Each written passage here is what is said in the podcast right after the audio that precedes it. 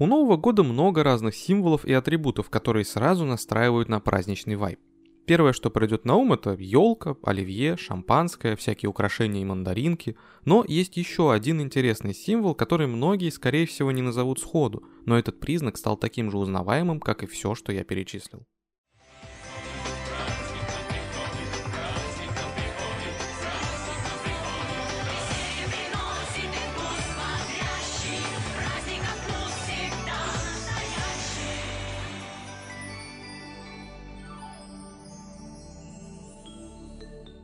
Узнали?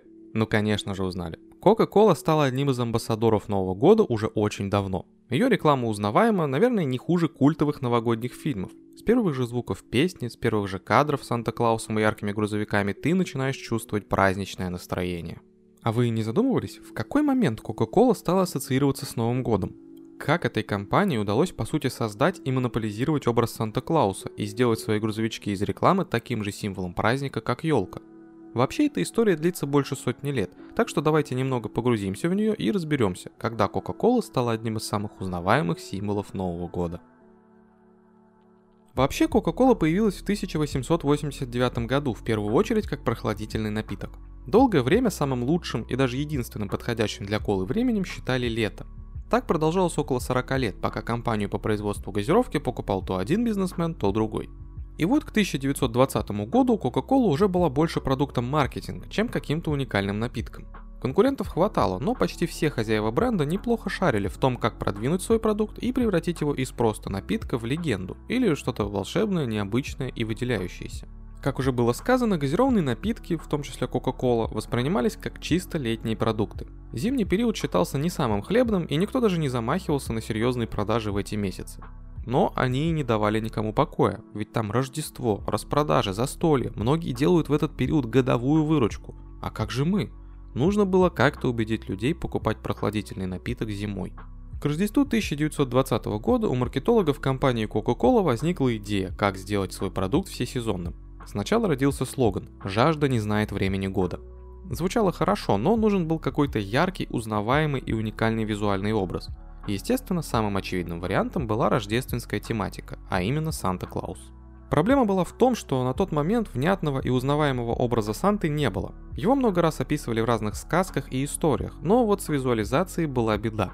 Санта-Клаус был нарисован то как святой, то как охотник в шубе, то как огромный эльф в зеленых гольфах, то еще как-нибудь.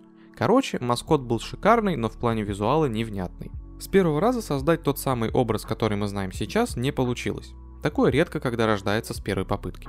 Поначалу маркетологи Coca-Cola экспериментировали и перебирали разные варианты Санта-Клауса. Главное, что идея работала. Coca-Cola начали покупать на Рождество и просто в зимние месяцы.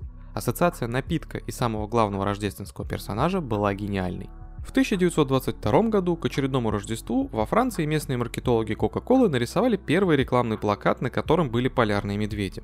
После этого они тоже станут постоянными гостями в рекламе напитка. И вот, наконец, наступил год, когда образ Санты стал трансформироваться во что-то близкое к тому, что мы видим сейчас.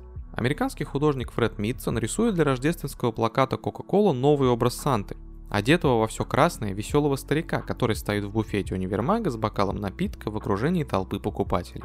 А уже в следующем году был создан именно тот самый Санта-Клаус, который является маскотом бренда по сей день. Маркетологи компании решили, что Санта должен с бутылкой Кока-Колы в руках путешествовать на оленей упряжке и заниматься своим обычным делом – доставкой подарков детям. Над этим образом работал художник Хэдден Сандблум. Он долго думал, какое лицо нарисовать Санте, и в итоге сделал свой автопортрет. С тех пор лицо Санты в рекламе Coca-Cola не менялось, так что уже много лет со всех экранов, плакатов, листовок и других рекламных материалов на нас смотрит тот самый Санта, нарисованный еще 90 лет назад.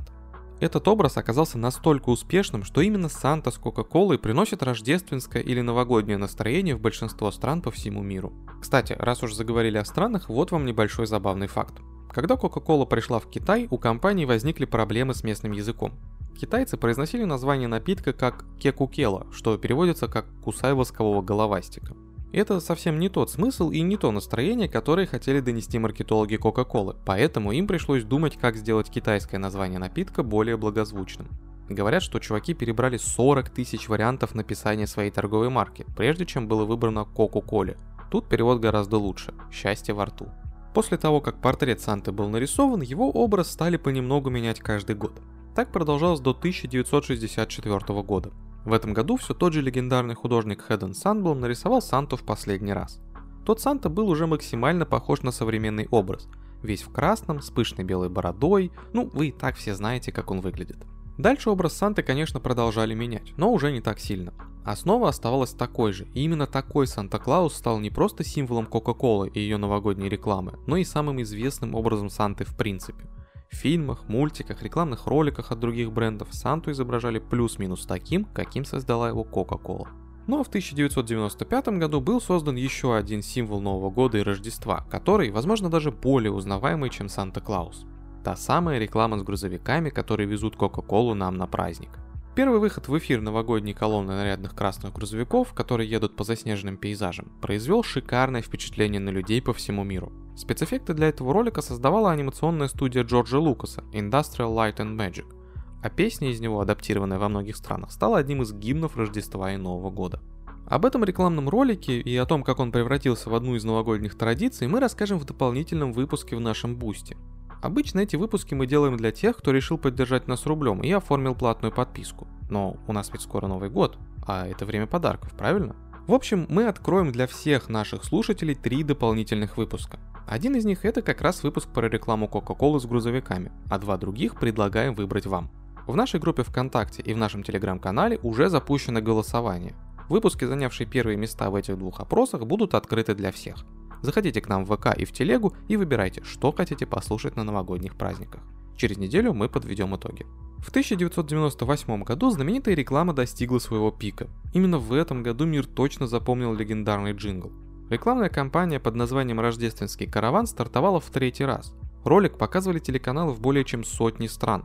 До сих пор именно эта кампания считается одной из самых широкомасштабных за всю историю Coca-Cola. Ну а дальше вы и так все знаете. Грузовики стали неотъемлемым атрибутом Нового года и одним из самых узнаваемых символов Кока-Колы. Слова песенки, уверен, вы помните до сих пор. Вместе с грузовиками о легендарном напитке каждый раз напоминает и Санта-Клаус. И это вполне заслуженно, ведь образ был по сути с нуля создан и популяризирован этой компанией. Этот выпуск в первую очередь новогодний, поэтому мы, авторы подкаста Аксолот, хотим поздравить вас с наступающим Новым Годом. Надеемся, что 2023 год будет для вас гораздо лучше, чем уходящий 2022. Весь этот год мы старались сделать для вас интересные и, может, даже местами полезные выпуски. И надеемся, у нас это хорошо получалось. Спасибо всем вам, что слушаете наш подкаст, смотрите видео на ютубе, поддерживаете нас лайками, делитесь нашими выпусками с друзьями, пишите комментарии и вообще проявляете любую активность. Еще раз с наступающим вас Новым Годом! И не забудьте заглянуть к нам в ВК и в Телеграм, чтобы выбрать себе новогодний подарок. Услышимся в 2023.